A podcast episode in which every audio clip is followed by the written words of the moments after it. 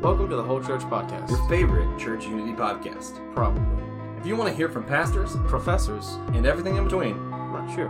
and you know the occasional train talk. Right, right, yeah. Uh, have we got the podcast for you? All right, everybody, welcome again to the Whole Church Podcast. I am your co-host, Joshua Noel. Um, here is your other co-host, Tiberius Wan, as portrayed by Matthew Noel, as in not Tiberius Wan, but Matthew. Hello, how are you guys? Um, yeah, uh, Matt's been on the podcast before, a long time ago. Uh, I want to say it's like episode five or something. It, it was way back when, probably about a year ago, right, Matt? Uh, yeah, I think maybe. Yeah, something something like that. Um, yeah, it's been a long time since I've recorded without TJ in the same room, so that's kind of weird. And it's been even longer since TJ wasn't a part of the podcast. So all the way back before episode ten, so about so about a year. So it, it's it's interesting trying to do this without him. However, uh, this is our coronavirus updates, I guess. Uh, he's just unable to record right now. Um, they don't have great signal, and there's a lot of noise in his house from everyone kind of being cooped up in one home and being isolated and whatnot. Uh, he's staying safe, so that's good. That's the important thing.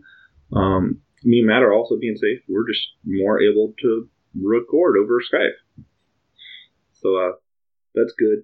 Um, one thing, Matt, I want to do for these couple episodes that TJ might not be able to be present for, because I just think it'll be fun for our listeners. Uh, Right. especially since you've only met TJ a few times and uh, you've, you've heard a couple episodes of the podcast with a minute. So this could be interesting. Uh, Matt, I would like you to give us your best TJ impression. Ooh. Um, I'm not sure if I I uh, could do an accurate accurate one. Um, oh, be super inaccurate. That that's even funnier. okay.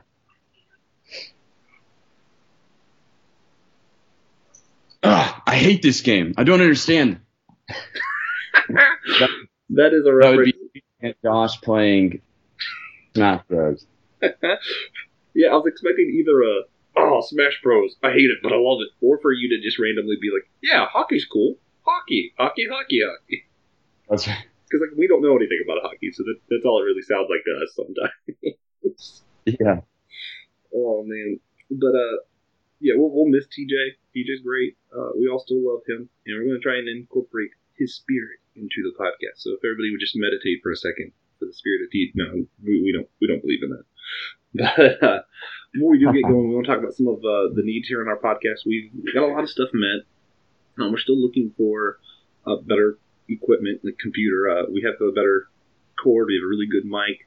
We just need a better computer to run things on. Which uh, the best way to help with that, unless you just have a ton of money and want to donate a computer, would be to just go to Patreon.com and just kind of donate a dollar a month, whatever, less than you give to Disney for Disney Plus, and uh, that helps us kind of meet those needs. Uh, I know a lot of people are at work right now, and it's hard for a lot of people, but uh, that also affects us. Um, we mentioned last podcast TJ's work actually. He works at the mall with that Chipotle, and the mall's shut down right now, so he's out of a job for the time. So it's hard for us too. It's hard for everybody. So uh, now more than ever, we need to help each other. So if you have the ability, go to Patreon.com, help us out. We'd really appreciate it. Um, of course, we're also looking for updating our theme song as well as something else. TJ usually does this part, so he probably knows. I don't, but I know we need an updated song. but uh, that being said, Matt is uh, my brother, so obviously I don't know him very well, and we need an icebreaker question. So, uh, Matt, I'm going to. Last time I gave TJ an option of one or one of two different icebreaker questions. He picked one. Now we're going to do the other one, which was, and, and I need you to really think about it because whatever you pick, you're using it to fight crime. You're going to be your true superhero, okay? If you had to pick Okay. any one of your personality traits to turn into a superpower, which one would it be and why? I can go first if you'd like. Hmm. Now, uh, Yeah, you. yeah, I'll, I'll go ahead. Um, a lot of people might say, "Oh, disabilities don't count as personality traits." If you knew me, you would know ADHD is a personality trait. Get over it. So I, I'm going to turn my ADHD into a superpower. I'm going to be super ADHD, and I'm just going to annoy the bad guys away. They'll all just leave the entire city I'm in. It'll be great. Yeah, that should be Good. All right, Matt. One of So your what would- personality traits turn into a superpower to fight crime. To fight crime. Hmm. Very good. Um, trying to think of something that can be self-deprecating and not. um, You said something that can be self-deprecating. yes. Uh, so I um, a, a besetting sin of mine would be to think of myself more often than others. So we'll say my superhero power would be then an inflated head, which could be used to crush the enemy. so you're gonna As I- literally have a giant head. You know, bobblehead fashion. You will use your giant head to fight crime. That's a That's picture I don't. I don't think I'll ever, ever get out of my mind now. Yeah. All right. This is a, this is why the icebreaker question is some of our listeners' favorite part. I'm gonna I'm gonna tell on our listeners right now. I don't know if they know that I know this, but there's at least ten listeners a week that listen all the way through the icebreaker question and then stop. like it shows me. I'm like, wait a minute.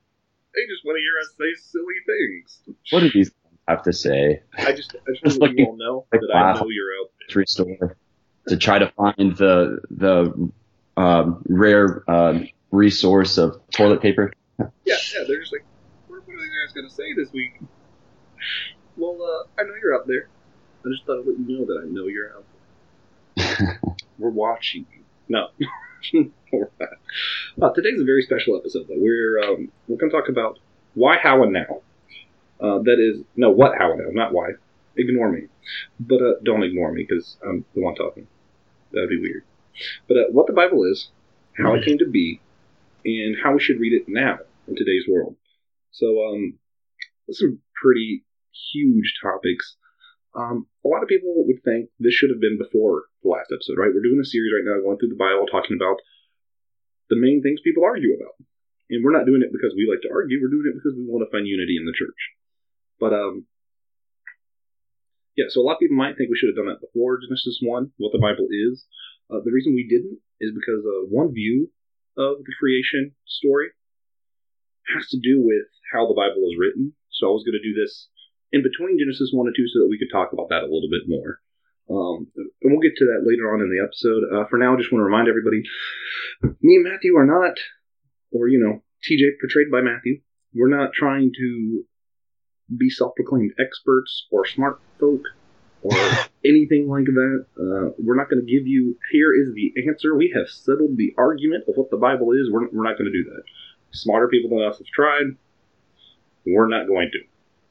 All we want to get to, we're going to talk about what the arguments are, then we're going to just see if we think there's any way we can be united. And I'll go ahead and tell you there's some stuff in here we're going to talk about today that I don't think we can be united over. And I think Matt will say the same.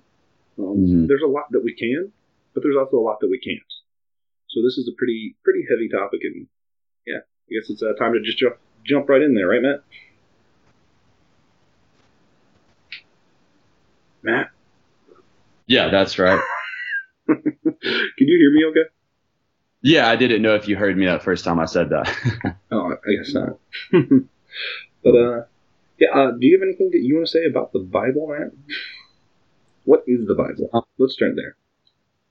Yeah, I have a lot. Um, so I think that in this conversation, I'm one humbled to talk about it, um, and I also um, affirm uh, what Josh had said about not um, presuming to be an expert of these things, and um, it is a high thing that we're talking about um, as we're trying to speak about the Word, which finds its origin in God our Father, the creator of mankind and the universe, um, and the unfolding has done on the cross and the illuminating power of the Spirit.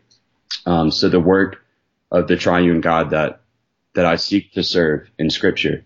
Um, and I think that there's a great quote uh, more on the biblical canon from a professor at RTS actually here in Charlotte. Um, his name's Michael Kruger.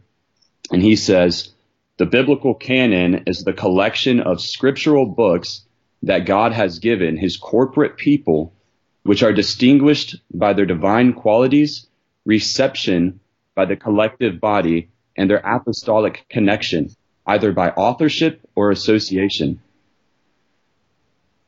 Yeah. What's that? What's So I that think- mean exactly, Matt? Yeah, yeah. So to dive into that, um, Just break it down on the simplest level possible. Yeah, so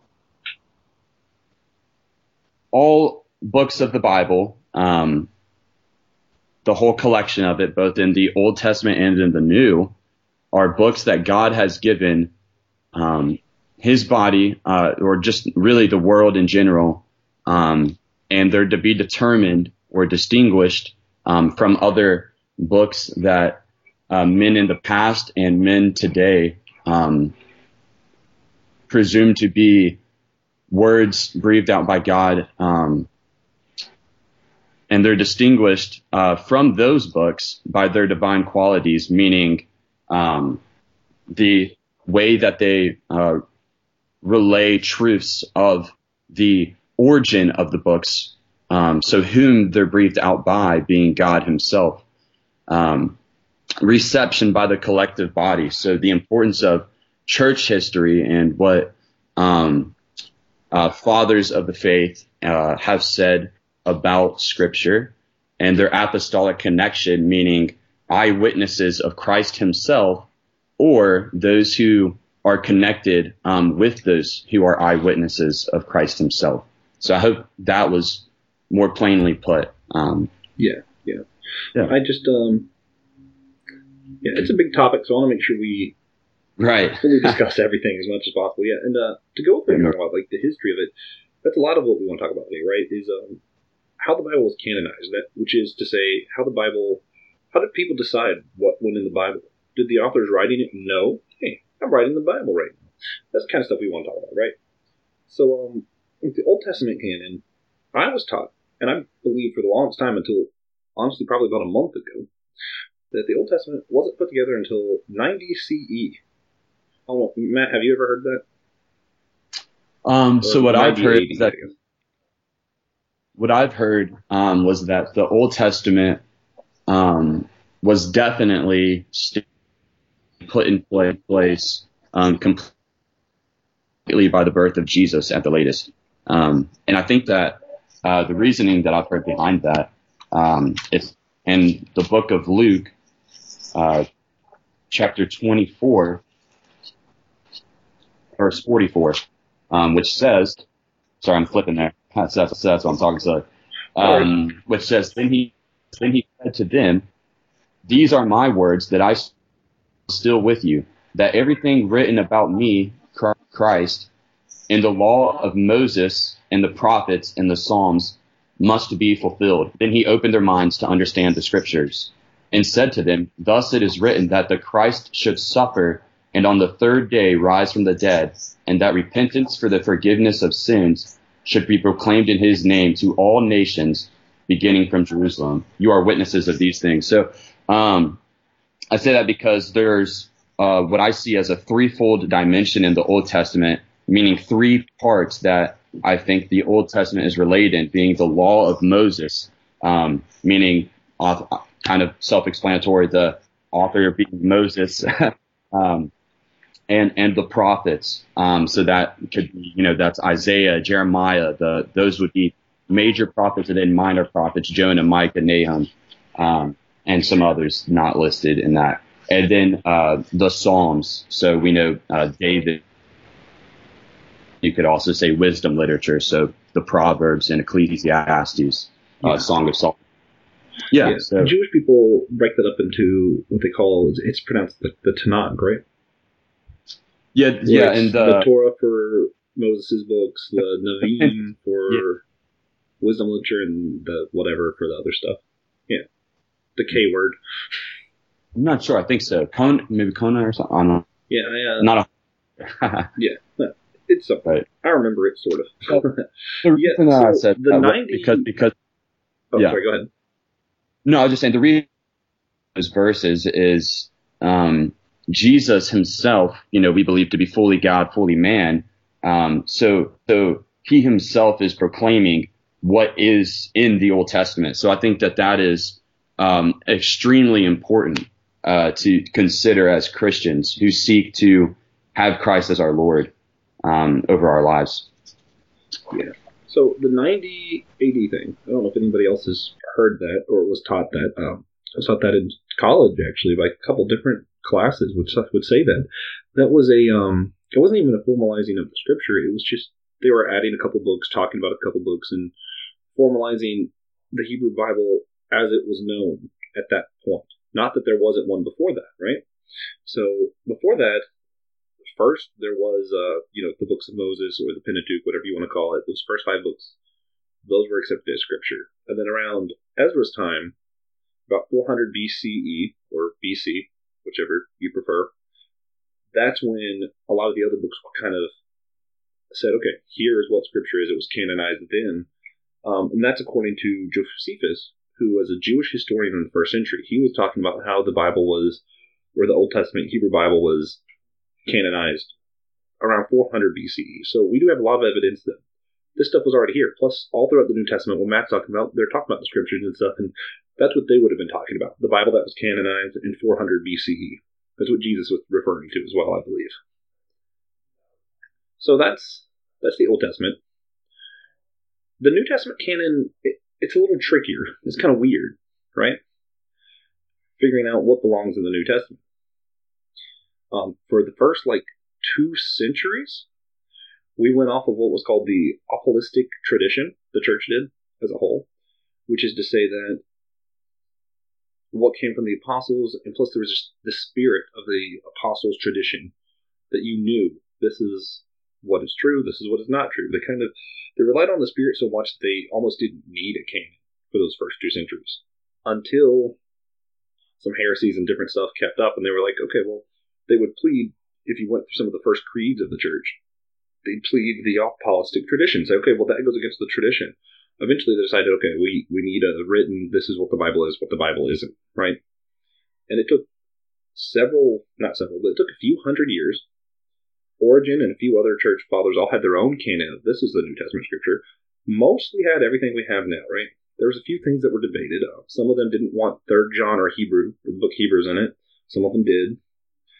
Um, but the Holy Spirit guided people in what counted as scripture for the first around 400 years of the church. And everybody pretty much agreed what it was. I think that unity of saying, hey, this is what the scripture is, even with a few discrepancies, I think that's a huge witness to the role of the Holy Spirit in the church, right? Like, I think any other group, if we were just saying, we believe this thing, but we don't have any official books, we're just going to plead to some tradition, there'd be a lot more arguments, right? There'd be a lot more infighting. But the Holy Spirit was at work, and it was alive, and it was real with the church fathers saying, hey, no, this is what's true, this is what's not true. That speaks to a whole different level of unity. Until heresy creeps up, right? Sin is what brings disunion. That's what I would say. Um, yeah, Matt, do you have any any other comments with the New Testament canon? um, could you say what that last sentence was that you just said? I, I didn't quite hear it catch that very last sentence there. Yeah, I was just saying um, the fact that there wasn't as much infighting or as much disunion, which is what I believe sin causes disunion.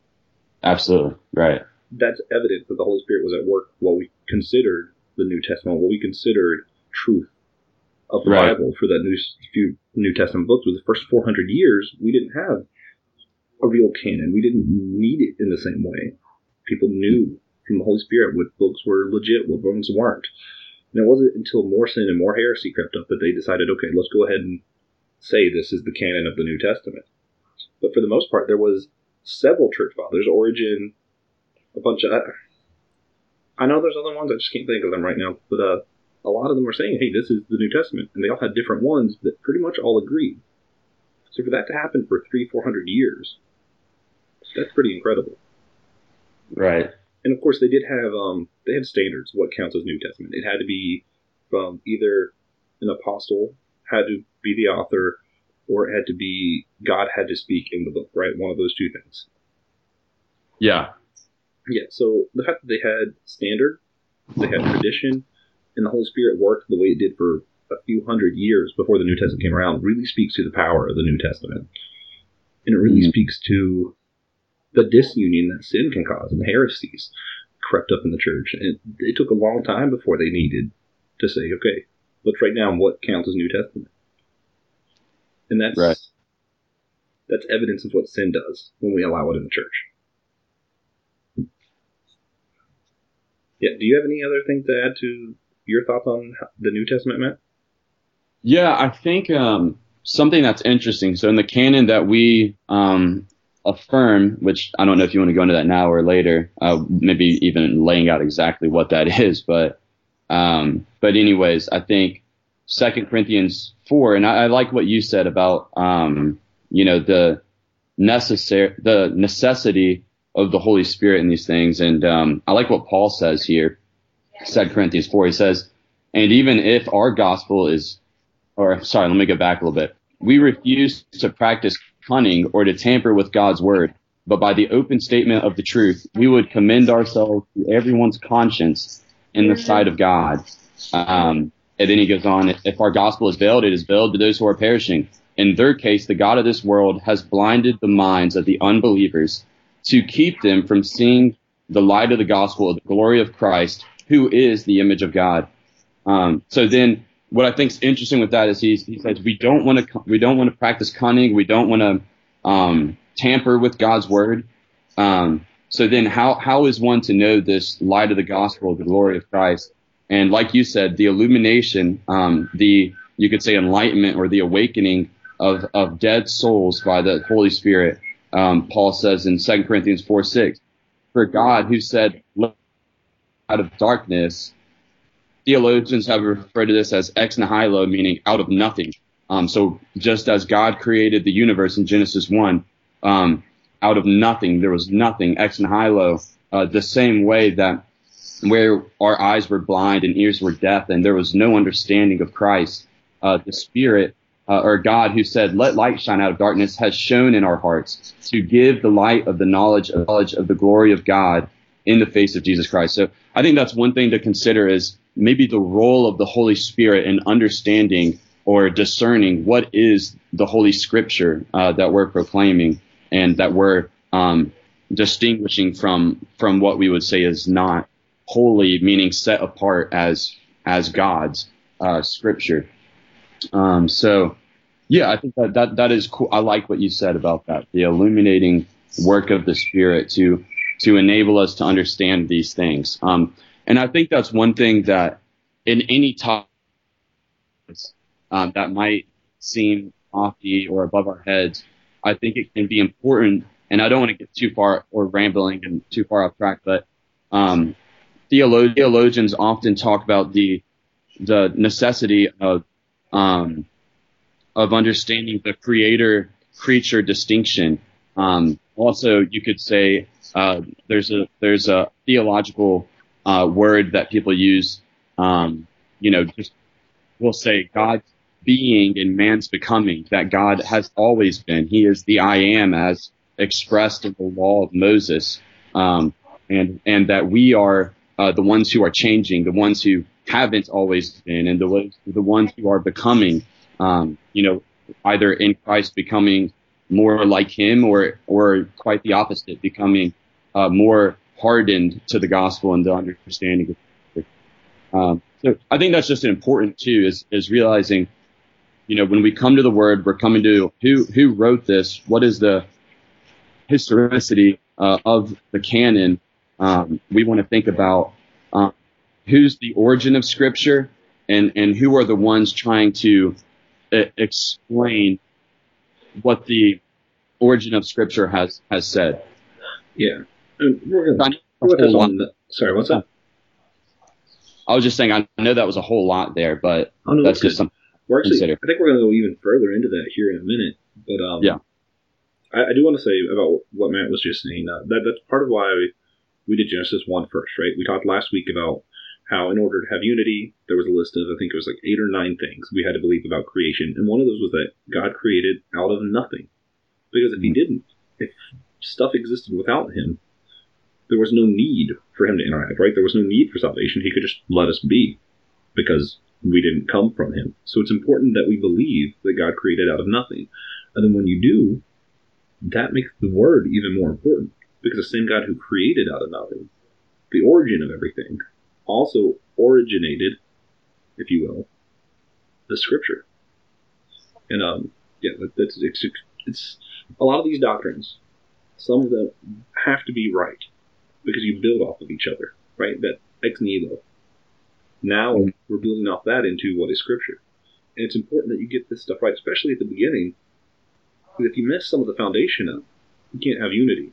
If we don't have the same foundation, we don't have the same house, right? Right. Like yeah, we can't have the same house built on two different foundations. That's not how it works. so it's important that we get that right.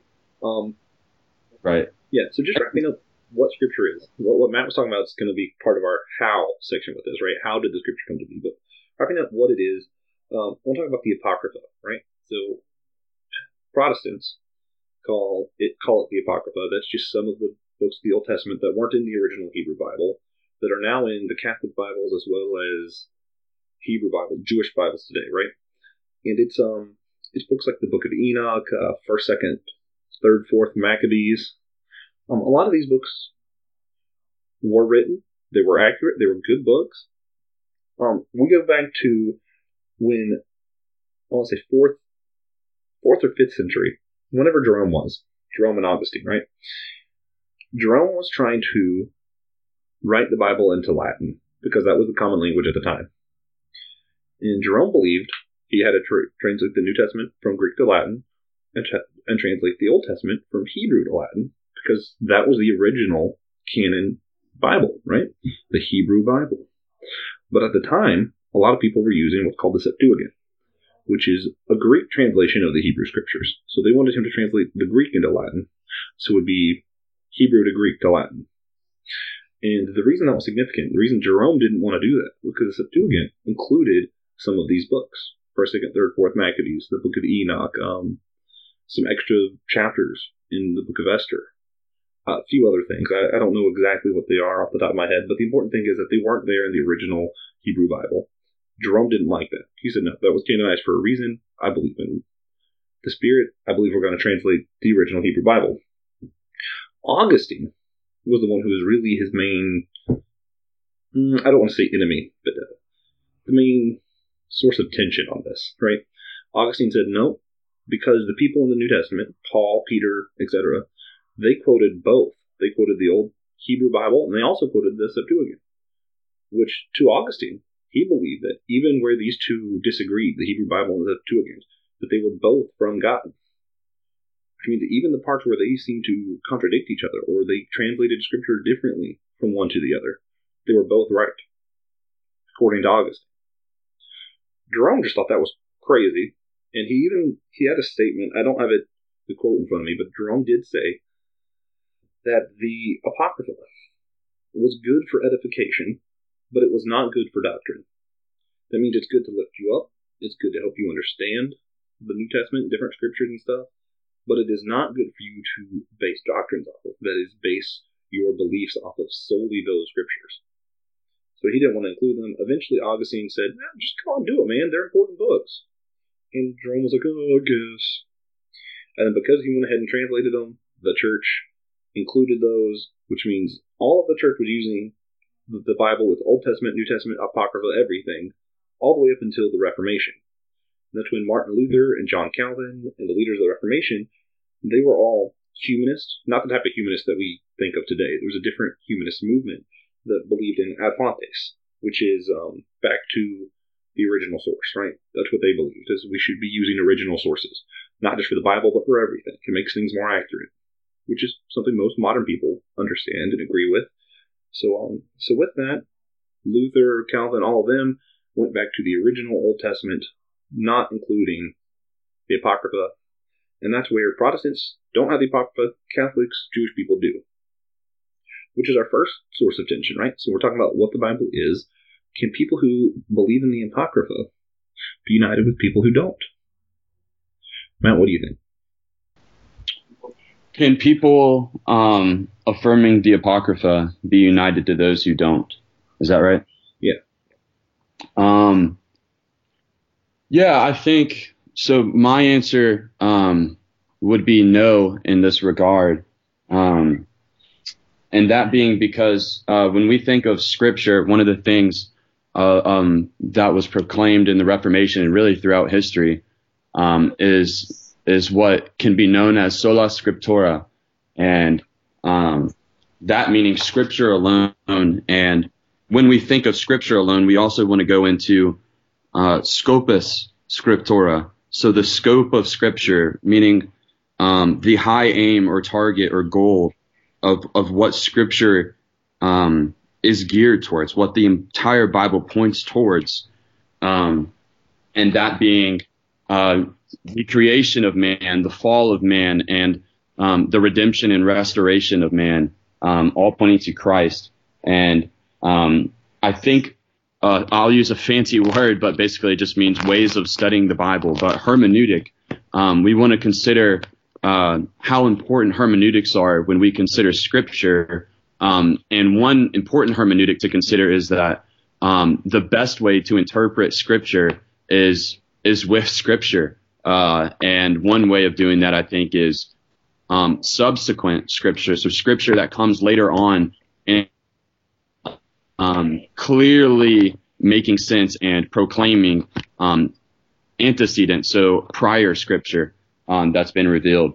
And the reason I say that um, too is is uh, I, I, also um, want to affirm and agree on uh, the importance of of church history, and uh, we have tons of confessions of of people um, denying that you can be um, united in this, um, and that not meaning that we should not love one another and point one another to to Christ, but um, but just uh, to to lean on people that were uh, more studied in this matter, I will list a few uh, of things that they have said.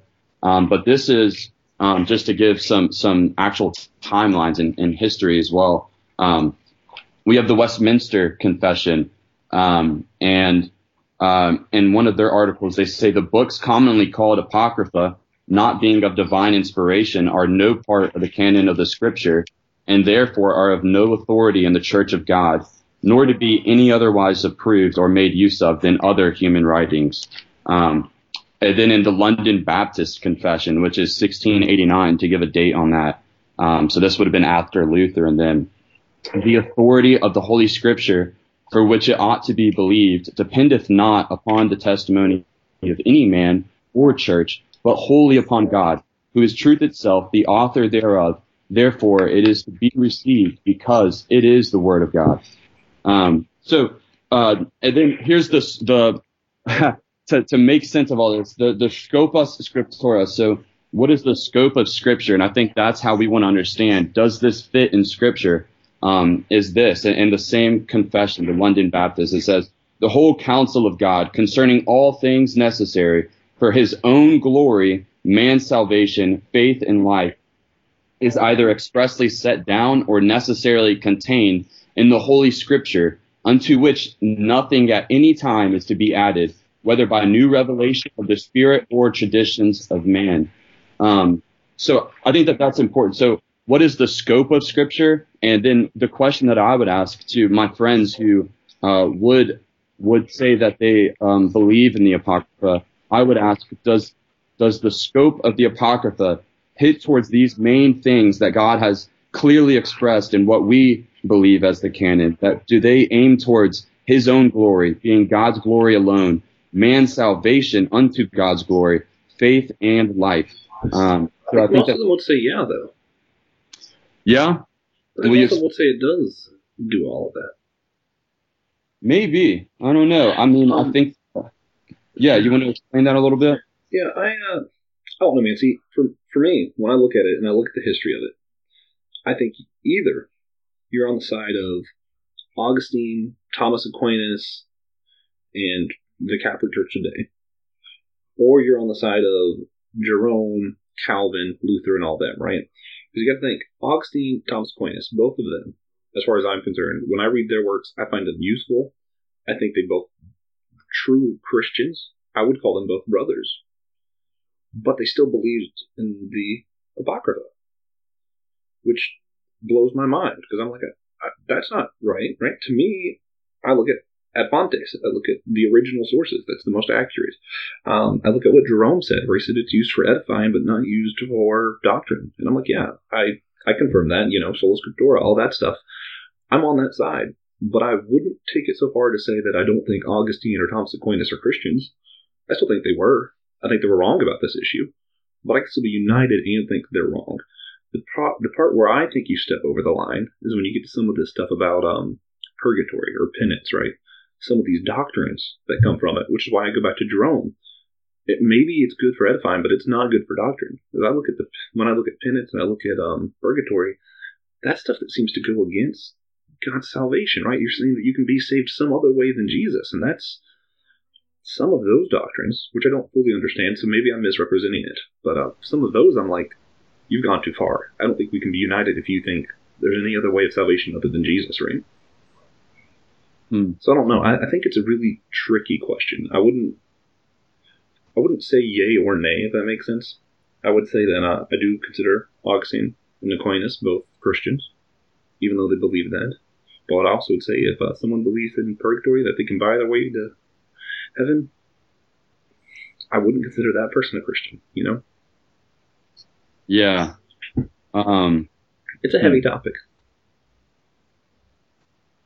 yeah. Yeah, but uh, so that, that's there's a lot of. I don't want to say there's a lot of room there, but there's a lot of um. It takes a lot of understanding to really enter that conversation. But it's important to understand what Matt was talking about the scope of Scripture. Does it fit that? Does it fit the Holy Spirit? Do we want to? This again, this is something I, I really hook up on. Is when it comes to something as important as the Scripture or the Holy Spirit, do we really want to go as far to say to call something Scripture that's not? You know what I mean? Yeah. I feel like I want to go on the safer option is to say this is what we know God meant. As opposed to say, God might have meant this. That's not good enough for me. You know? hmm I don't know. It's tricky. Um, let's get into let's get into inspiration. I think that's fun stuff too. hmm Right. There's lot, let's see. There's a lot of places here, clearly, where there's a unity or not unity, and uh, inspiration is one of those that's, I think, of the utmost importance. Right? If you don't believe the Bible is inspired, how do you really believe the Bible at all? Um, a lot of people, especially early church, believed that the writers of the Bible basically fell into an ecstasy, right? They went into a deep sleep. They basically were high out of their mind, and God just kind of took over them and compulsed them into writing exactly what He meant. Mhm. That was pretty much held until Origen, which was still very early on in the church. I want to say first, second century Christian, right? Um, do you know when Origen was, Matt? Oh, I'm not too sure. I mean, neither. But he um he came around and he said that doesn't sound like my God. I don't think God does that to people. What he argued was that God sent such clarity, such sensibility, such light that he revealed the truth of what they were writing about so much that that's how he inspired. He inspired through clarity, not through controlling people, not through chaos, not through some high that they got, but through clarity. I really like that sentiment, but um, a lot of people still take that uh, you know, even if they don't believe that people got high and did weird stuff, they still believe that in what's called mechanical dictation, right? That God gave them word for word what was supposed to be written. You've heard that, right, Matt? We just said one more time. I'm sorry. You've heard uh, had some- people who believe in mechanical dictation. I don't know if God I have. gave them word for word exactly what was supposed to be written. Yeah, I'm not sure if I have or not. Yeah, well, a lot, a lot of people still believe that God basically said, Isaiah, write this. Hi. Did you say hello? I said hi, Isaiah. Start over. Basically, Mhm. they, they believe word for word. God gave them exactly what was meant to be said. And that's, it's, it's actually been a huge source of conflict throughout all of church history. You can go through where people argue either God gave them exactly what, or no, humans just kind of did their own thing, and God said, no, that one's good and that one's not good. Or, you know, some most people fall somewhere in between where God inspired them in some way and they wrote of their own accord. And it's it's an iffy thing. God Matt, um, how would you explain God's role or human's role in the writing of scripture? How was it inspired?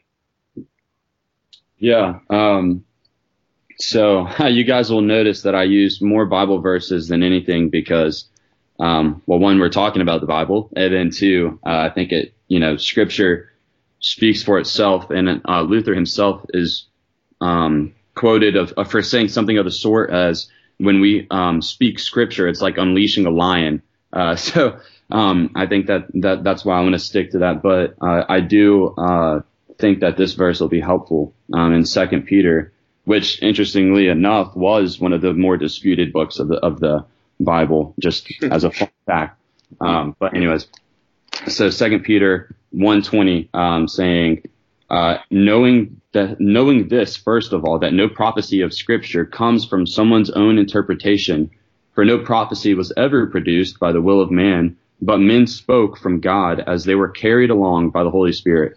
Um, so I think that yeah, I think like what you were saying, I, I think obviously there were authors of scripture that had a style of writing. Um, but I, I do also affirm that there was no adding to or taking away from um, God's intended uh, word through these authors. But like, for instance, like uh, you can take the accounts of the gospel and the differences of writing and the difference of angles that we're taking on the mission of Christ. Um, and you think of Luke, for instance, who, uh, as a physician, had a more detailed, what I would say, uh, description of what took place, um, and even you know, considering Acts. Um, so I think that that's one thing. Does that make sense? What I said, Josh? Like, yeah. I think obviously, I, I agree that I think every word, as Second Timothy says, is is inspired, breathed out by God, um, and that nothing, uh, you know, by the power of the Spirit, by the sovereign, um, which meaning ruling and um, just God in control of everything. I don't think there's anything that doesn't belong in the Word that the church has today and has um, confessed uh, for uh, confessed the unity thereof for centuries um, since Christ. Um, but at the same time, I, I do agree there's styles of writing, definitely. You know, I mean, even look at the Psalm. Context, context does make a difference. You know, a lot of what Paul wrote about women even just had to do with what was going on in the church at that time, and that's where we we have a lot of arguments over what Paul said about women today because we don't fully understand the context, right? One way or another, we know that the context played a role, but we don't know how big of a role, right? That's that's where the argument basically stems: is how big was the role Paul's context as opposed to what God literally meant. But still, we will say, and I think I want to go as far as say that all Christians would say that every word of the Bible was inspired. Now, we might disagree on how it was inspired, but there's a history of church fathers and church throughout forever saying all of the Bible is inspired where it comes into question is how is it inspired? How much did the context really play a role? How much do humans actually have to do with it? Did humans have anything to do with it? You know, is it just style or is it Paul's own thoughts sometimes creep in there? You know, there was a part where Paul says, I write this of my own opinion. Was that really of his own opinion? You know what I mean? And, uh, I don't know. Uh, just before we move on, though, Matt talked about Second Peter. Uh, I said Third John earlier. A lot of these books that were in question weren't in question because of what they said, but were in question because they didn't know who was the real author, right? So just so you yeah, know, that, that, was yeah, that was a that was a part of canonizing was figuring out where it really came from. People were very careful about making sure it was legit. Yeah. And um, yeah, and Peter actually references Paul's letters as scripture in one of his books. So mm-hmm. just an interesting fun fact. But um, yeah, so what we see in the church is a weird first, you know, couple hundred years. It was focused on, you know, people had no role at all. God gave them word for word what to say. To a lot of debate on, you know, how much did context and how much did their own style affect the scripture as opposed to, you know, um, there was a thing. It was a dual inspiration, right? It was both human and God. God wanted human fingerprints in Scripture in so much as that he wanted to be real. He wanted to be authentic to humans. And when you read through Psalms, you can tell David really felt some of this, right? You're like, wow, I feel that. You know, when he talks about the feeling of drowning and depression, you're like, I get that, right? But um, yeah, and we, we talked a lot about that with um Chris. We did a video on Facebook that y'all can find, just talking about um how much of Scripture came from what, and how we do have to we get to a point where we have to believe if we believe in God that He gave us the Word as He meant it to be. Right. hmm Yeah, absolutely. Um, so what, what's eventually happened though through time is people start leaning more and more to humans' role in Scripture, and sometimes that gets dangerous. Um, I want to talk about biblical criticism for a little bit. Um, some people still believe both, right? Some stu- people do believe biblical criticism and also fully believe the Bible is inerrant. But some people have used this belief called biblical criticism to basically argue that the Bible is just a work of humans. And uh, what, what it is, is it's looking at the Bible basically as literature. And you're looking at stuff like um, source criticism, redactor criticism, that stuff where you're saying who actually wrote it, who edited it together, was it edited, can we find proof of that, you know, that kind of stuff. And a, a lot of people will use that to basically take God out of the equation.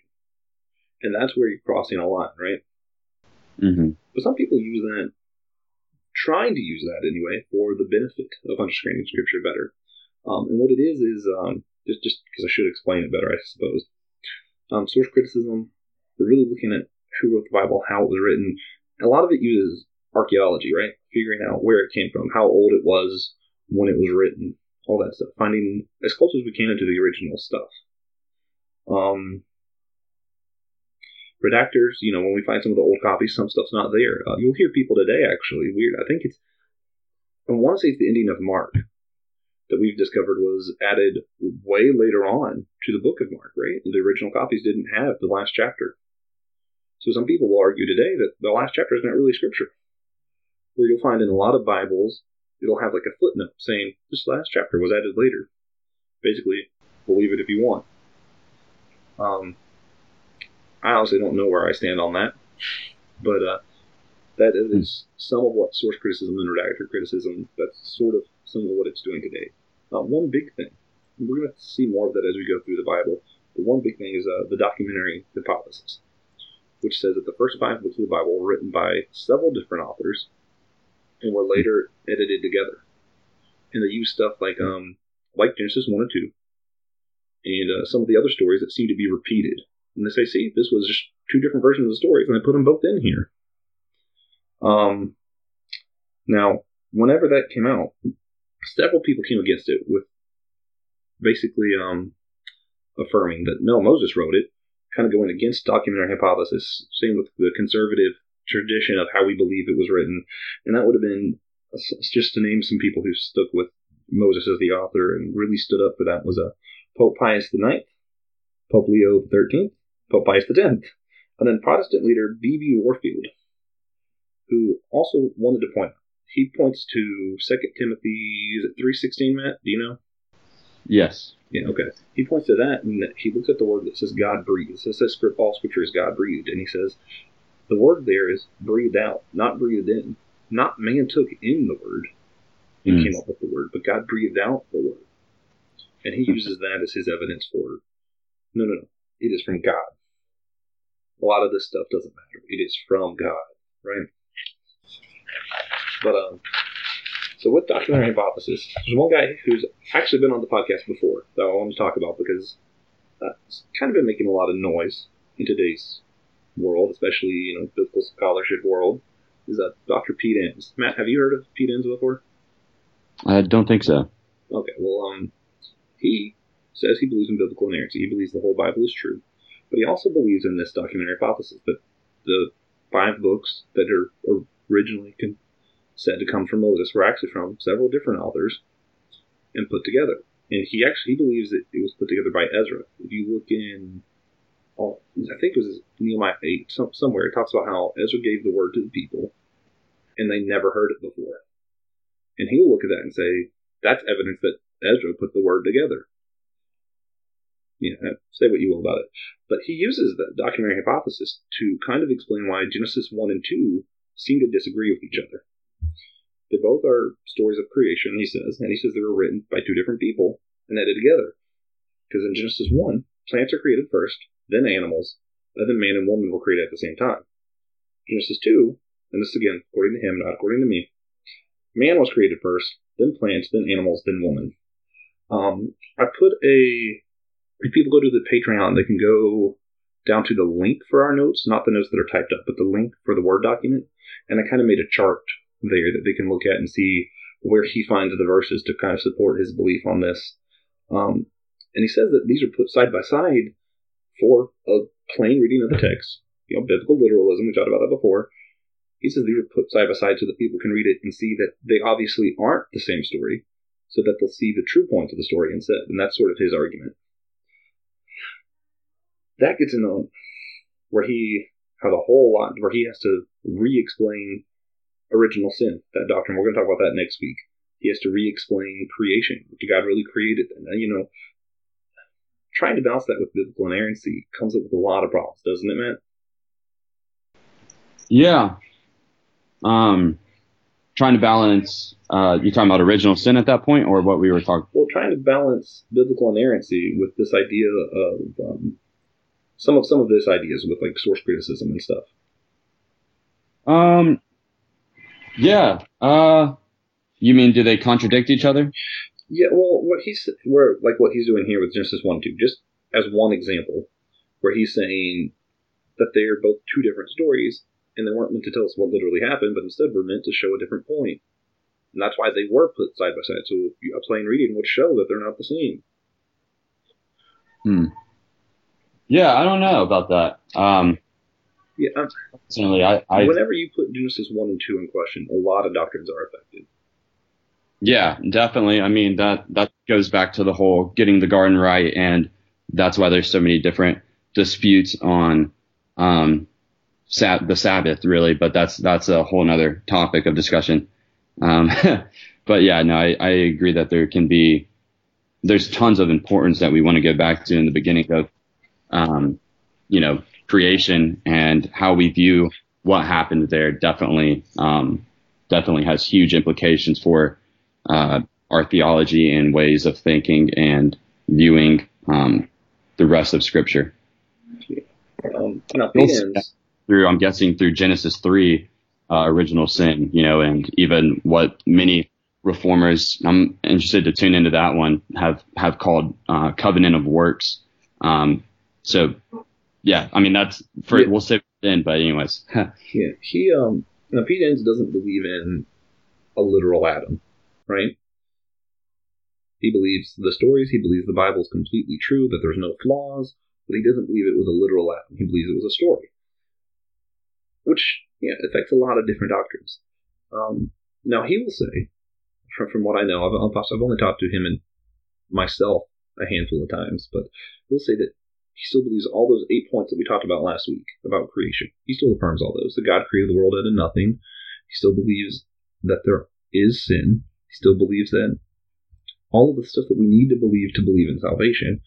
But then he brings the story of Genesis into, into question. He brings the authorship of the first five books into question. And authorship actually does play a huge role in how we view Scripture. Right? If absolutely. if you think like um like Dr. Enns, the Genesis through Deuteronomy was written well not written, but it was put together during the exile, during Babylonian exile by Ezra. Well that's gonna mean something different than if Moses put it together while they were leaving Egypt, right? Because you're gonna look at it and you're gonna be like, okay, Genesis one was it talking to people who are just now becoming a nation? Or was it talking to people who lost a nation? Who you're talking to makes a huge difference in what you say, right? Like, um, Absolutely. there, there are some things I would say to my brother. But, oh, for example, if I told Matt I love you, and I told Tiffany I love you, I probably mean two very different things, right? I said the same thing, but I mean two different things. Totally different things. The same thing can be said of Scripture, and that's where authorship becomes a huge deal because if Moses wrote it, it meant one thing. If it was edited later by Ezra and all these other people wrote it, it could mean something different. Now, a lot of these are just kind of minor arguments. We can still have unity and disagree on some of this, right? But sometimes authorship becomes a matter of salvation, right? Do you believe the story of Jesus was just a story? If you believe it's just a story, it's something literal happened, we can't be united because if it didn't literally happen, there is no literal salvation. Which means if there's no salvation, there is no Christian unity because there's no Christianity. Right. So, um, I, I think authorship is it's a tricky one. It's going to be a book by book case that you have to look and see does this belief matter here, right? Uh, when we get to the book of Hebrews, if you think Paul, Peter, Joe wrote it, doesn't make a huge difference. We'd have no idea who wrote the book of Hebrews. But when it gets to some of these other books, it does make a pretty big difference, and that can get to be a tier one issue, right? Hebrews probably tier three. Who you think wrote it? The Gospels, maybe even the first five books. Well, I say the Gospels is probably a tier one. First five books probably a tier two. Book by book, it'll be different how important authorship is, but it is important, and it's certainly important to whether or not you believe it was done by man or by God, right? Yeah. Yeah. So I want to say, uh, if I can chime in a little bit on that. Yeah. Um, I forgot the guy's name, but yeah. So I, I think, um, so maybe even for the audience, it'd be helpful. I definitely, I believe in the inerrancy and, and, and fallibility of scripture. And, um, I do agree that we need to consider the authorship of books. So I think if we're thinking of Genesis differently than a historical account of creation of the world um, before the nation of Israel. I mean, that even has implications on uh, Genesis 12, Genesis 15, um, and uh, going onward. I mean, how do you make sense of Genesis 9? Um, but then even in Romans 5, so that goes through, um, you know, like we're going back to the scope of Scripture and the hermeneutic of, or the, the way we study Scripture as Scripture in interpreting other scripture. So Romans 5 says, Yet death reigned from Adam to Moses, even over those whose sinning was not like the transgression of Adam, who was a type of the one who was to come. Um, then goes down, For if because of one man's trespass death reigned through that one man, much more will those who receive the abundance of grace and the free gift of righteousness reign in life through the one man, Jesus Christ. Um, so and then it says, you know, one trespass led to condemnation for all men. And, and maybe y'all talk about this in original sin, but I think we must see Adam as a real historical figure because that has implications that seeing Christ as a real historical figure. Because through Adam falling into sin, um, theologians call this federal headship of Adam, and that's why he was one like Christ who was to come. Uh, so that Adam, uh, when he sinned and fell from the Garden of Eden, um, the place where he was meant to be a priest judge of sorts, to guard Eden from serpentine uh, creatures such, such as the one he was tempted into sin with his wife uh, Eve, um, and and that leading to uh, him actually being expelled from the garden. So he he failed. That's called covenant of works. You can get into that later. I'm I'm getting ahead of myself, but the reason I say this is um, I think the way that we do view um, is this literary. Um, trying to think of an example here. Um, you could think uh, maybe Song of Solomon or something, but um, but as far as Genesis, uh, I think that's something we need to see as an historical account because when we don't see it as a historical account, well, then that could have implications such as, well, did man plunge into sin with Adam as their federal head? And if not, um, well, then what's the need for Christ? Um, because Christ is seen, Adam is seen as a type of the one to come, meaning simply that uh, I've heard it said he was like a giant wearing a belt that had all of humanity on it, so that wherever this giant went, so did all of humanity go with him. Um, so then Christ comes, dies on the cross, raises three days later, and so all who believe and have placed faith on in on Christ and, and his merit, um, death and resurrection, go also with Christ, uh, meaning to where so where Adam went, uh, all of humanity goes, and where Christ goes, all who believe having faith in Christ go. Does that make sense? So that's why I would say I wonder how he would interpret that if he's seeing Adam as a um, just kind of a literary, you know, figure of sorts Yeah, instead of um, a figure. I actually have a lot on how he sees some of that scripture because he talks about it in great detail. Yeah. Because you know, obviously, people question a doctrine someone who has their doctorate on, okay, well, you you don't believe this part of scripture. We have a lot of questions then, right? Yeah, right. So, do you uh, believe in sin? Like, um, yeah, do you believe sin spread to all men, uh, as Romans five would say? Well, I'll, I'll go ahead. I'll give a spoiler for next week's episode. Um, Pete Enns doesn't believe in original sin, but he does believe we have all sinned. Um, I'm gonna actually, hopefully, Matt can come back when we talk about sin with Pastor Gary next episode. Um, I would love that. I'm very interested in that one. I, I uh, want to talk about sin because I'm I'm well acquainted with it.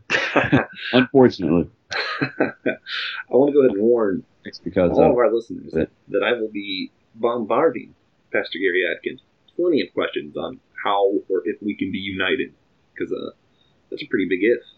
Um, now, I do want to say to wrap up documentary hypothesis. Um, some people do believe that, right? That multiple people wrote Genesis through Deuteronomy, that Ezra put it together, and also believe that it was a historical account. That that's just happened to be who wrote it and how it came to be. Um, and I'd like part- to add into that. Sorry, Yeah. I, I, I was just going to say I, I would li- like to to add into that if I can. Yeah. And if that's not you know stepping into any kind of thing, I don't know what kind of time thing we're on. go ahead. Yeah. Um, so I think after the fall of mankind, Genesis 12, the, now the Lord said to Abram, Go from your country and your kindred and your father's house to the land that I will show you.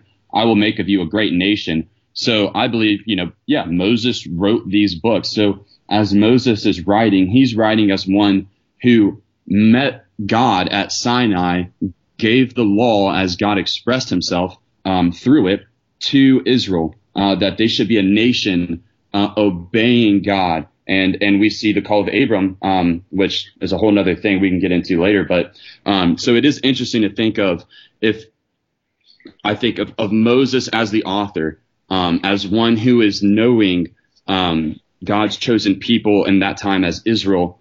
Uh, you know, um, yeah, basically getting into all of that. But it just it makes sense to me that he would have this um, whole yeah, I kind of lost my train of thought there, but I, I think that's something to consider is um, Moses' role with Israel and the giving of the law and the ne- necessity of the law because of the fall of man. Yeah. No, I um. Yeah, I I- don't like to give my view on stuff that I don't feel is necessary. I will say our church, Church of God of Prophecy, or my church, not Matt's, um, does affirm that Moses wrote the first five books, right? However, talking about the documentary hypothesis, just going to give some examples where they say the stories repeat and how they come to, to it.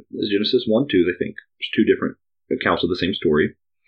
Um, Abram's wife, when they go into Egypt, he pretends as his sister two different times that story happens. The Ten Commandments is given twice. Jacobson gets his name changed to Israel two different places. Um, there, there's a few examples where they say the same thing happened twice, and this is why. This is what they use to explain it.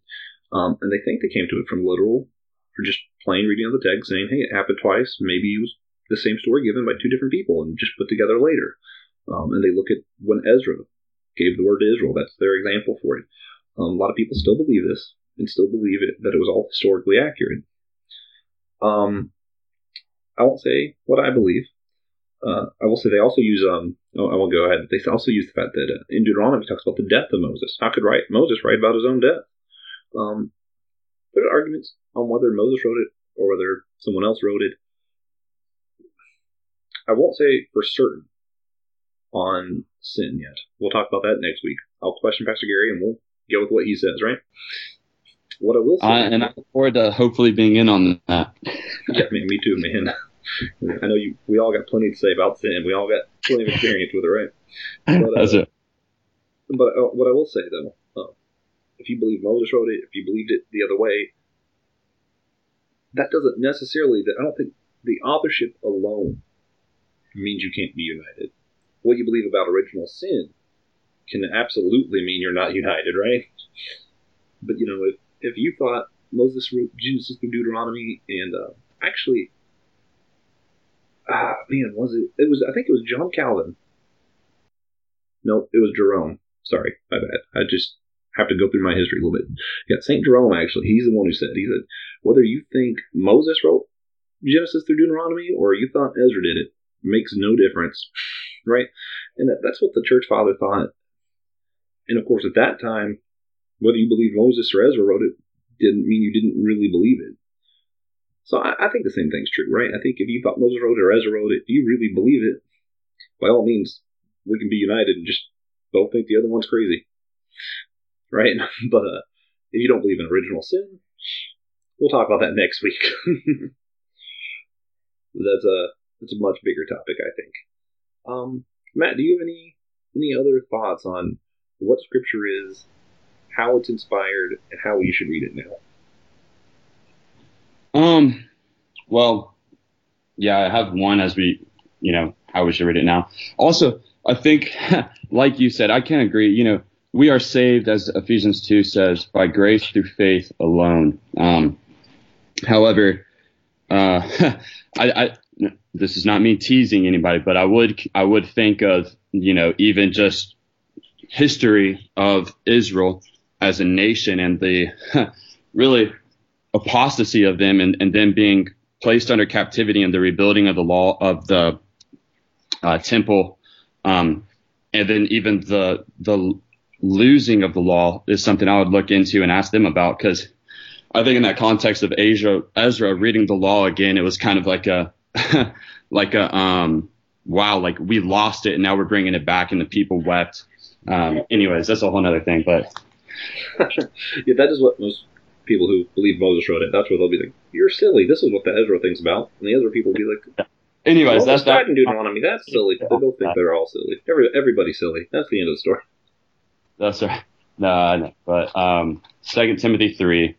Um, so this is Paul writing to Timothy, and I think, um, you know, this is uh, a wonderful thing um, that we're speaking about God's word, uh, which can be used and and is used always um, with salvation. So I see, you know, a man is saved by the hearing of, of the word. We see that in Romans 10. How, how will they how will they believe if they have not heard? Um, and the Spirit, uh, God alone is the one who saves.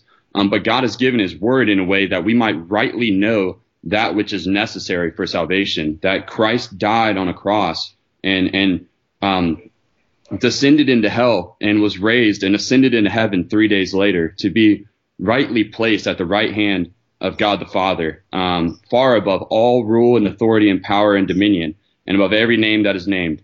Um, so the reason I say all that is I think the way that we want to read the word now is to come before it in humility, um, you know, realizing that, you know, even even if you, I'll even want to talk to people who even if you're skeptical, um, I would plead with you to read the word. Um, just if there, if you could even admit there may be a possibility that all of this is true and that this really does come from God. Um, if you can can come to that possible conclusion, I would plead with you to to read it as such, to just try to read it as such. And and I believe as as Luther and, and the other reformers have said that that the word of God will unleash itself like a lion, uh, ravaging you and showing you um, who you are in the glory of Christ and and all that God has done. Um, and I think as for Christians, we want to read the word in, in, in a way that um, honors Christ. We want to uh, be humbled, but we want to be equipped uh, for every good work as the Spirit works powerfully uh, within us through the reading of God's word. Um, for pastors, you want to be faithful heralds of God's word. All all believers want to be that, but uh, I believe pastors especially, should seek to uh, stay true to the word of God. Um, even in the midst of this COVID nineteen uh, situation, um, we want to lift high this word of God that has um, everything necessary for faith, salvation, and holy living, um, and consider um, you know the unfolding plan of God, what has happened, and and uh, even in these dark days, you know what is to come. Um, so that's Amen. my tip. I think that's a that's a good note to kind of start to wrap up on. I like that. I um so Matt, I don't know if we did it last time you were on podcast, but you've listened to the podcast. You know, uh, one of the things we like to do to end, we like to have, talk about our God moment. I say of the week. We do it every other week. We do it a month our we like to our God moment of recent times past. uh, and uh, I actually, actually got a my God moment for recent times past It's from a few days ago, and um, it's it's actually it's a good testament to why it's important we talk about our God moments of the near times past. Um, while putting up our, I say our new light fixture, um, Tiffany got a light fixture from her grandmother's house who passed away, and we were putting it up right, and we were taking down the light fixture that the house came with, and trying to figure out what to do with it. And uh, she she was actually talking to me. She was like, "Well, I don't know what to do with it because you know we give all these." We gave another fan to the mission house. He's like, "I don't think they ever did anything with it. It's probably just you know collecting dust." And I had to explain to her that I actually, when I gave the, the fan to the mission house, you know, our church has uh, uh, basically their own Lowe's where you know they take stuff from different home improvement stores around and from people from the church, and they resell it at this store called the Mission House. And um, yeah, anyway, so we gave this fan to them. When I donated it, I came back the next day and I actually saw somebody walk out with that fan. So it was sold, and I saw somebody walk out with it, and I was like, wow, that money. We just gave this fan to the mission house. Someone bought it for you know thirty bucks, whatever, and that money's going to go to Peru and help these starving kids. And I was able to be like, wow, that really encouraged me. But I forgot to tell my wife. I forgot to tell Tiffany. So she never heard about it. So when we're putting this other light picture up, she's like, oh, this. And I was like, oh, wait a minute. I never told you about that. And that's a testament, I think. That's why it's important that we share with people when we see God doing something. We see a moment when we're like, wow, good has happened. It's important that we share it so that people are aware that it happened, right? So Tiffany did a good thing giving that fan away. And until I just recently told her, she had no idea that it went and actually did help somebody. So yeah, that, that's my God moment. Just a reminder that it's important to share our God moments. Yeah. So uh, Matt, did you have a God moment in recent times past? Um, yeah, I think you could uh, definitely say that. I mean, even every day waking up is a God moment, but uh, a more specific one. Um, you use that once. Yeah, a more specific one being, um, I think, uh, through this situation where um, at least for us here in Charlotte, I, I would imagine around the world, um, the fact that we aren't allowed to gather uh, together um, in church, um, and how difficult that's been for me, just the importance of the local assembly. Um, but uh, just we've been hosting prayer meetings at our church, and I think that that has been uh, a way that the Lord has used this uh, virus and um, separation from uh, well, physical separation, never spiritual separation, because we're united in Christ through yeah. the Spirit. But um, just yeah, physical separation that the Lord has used this time to really, uh, I believe, convict me and draw me to um, depend on Him through prayer uh, more often, and that has been, um, you know, just a simple but sweet, um, just reminder of, of the necessity of prayer. And really for me, just being hopeful that after this virus and even through it, uh, you know, well, Lord willing, we should say, um, you know, because none of us saw this coming, uh, that that the church would be more um, shaped to God's word, and then also that there would be a great um, revival happening. I think it's interesting if you look at church history also and thinking about um, just uh, disasters. I mean, absolute disasters that have occurred, and how the church uh, of Christ has prevailed through them and how many actually came to, sal- to saving faith through those situations. I mean, even looking at the Middle East and thinking of all the persecution and all that are coming to Christ in China, you can say the same thing, um, other places as well. But I think that's something to consider that for me is an encouragement and even thinking in America how, um, you know, many claim, uh, claim Christ as their Lord, but their their deeds do not show it. And I think that this can be a way of of exposing that, and then hopefully, you know, drawing people to a more, you know, faithful profession. Oh yeah, and uh, me, me, Pastor Gary, when I was asking him about you know this coming podcast that we're going to do here in the next couple weeks, talked a lot about that. And one thing you know that, that they did, Harvest Ministries. You can find it at harvestministries.cc. Um, one thing they did that I thought was actually really cool. Whenever they've been recording the last couple Sundays they recorded and they did a message. They had where each pastor came up, even if it was, you know, Brother Baker just came up to say, here's what the seniors are going to be doing, right? And they all just came up so we could see them. This Pastor Gary said it, and what that's why I brought up the first place. I thought was really cool. Was just important we see their faces, that we're showing that we are still united, even though we're not together, that people can see that and that they can feel that. And I think the church is making incredible strides in finding ways to do that without physically being together. It's reminding us of uh, what real unity really looks like. So, even in the midst of this really dark time, church unity has come to the forefront, and that's really encouraging, I think, in its own way. But yeah, so man, we just keep keep going on tangent. Two Noels on a podcast equals one long podcast. Yeah. you know, when Judy was on, I think the same thing happened. It's just, it's just Noels, man. But uh, Yeah. right. yeah, Tiffany Right. talks more now too. It's, it's a thing. No, but we, uh, we appreciate everybody coming. Again, can support us on Patreon, go to patreon.com forward slash the whole church podcast. Uh, we need as much support as we can. Um, please follow us on Facebook, Twitter, Instagram if you're not already doing that. Find us there, follow us, um, share podcast. You know, the more shares we get, the more people who see this, the more people who see it, the more they're aware unity is important. The more people who know unity is important, the more likely unity is going to happen. Um, so it's just it's extremely important that you guys share these for us. We, it means the whole world that. Um, to those few who do support us on Patreon, we really appreciate that as well. Um, what what are what are other things you could do? You could feel free to run our Twitter because we're just bad at it. And uh, yeah, so we have some future guests. We have Pastor Gary. Um, I've been talking again to Father Christian Siskos. I'm trying to remember his name. We're going to re-record that podcast with him that you guys missed. Um, we're going to be doing that at the Greek Orthodox Church probably sometime in July. We'll be looking forward to having Chris back on and hopefully my brother Matt. And uh, hopefully TJ will be back with us soon, or relatively soon. And I'll get to come up with more names like Typhoon Jaloon to call him so that we don't reveal what TJ actually stands for. Yeah, so for those of you who are looking forward to some of these future guests, tune in next week.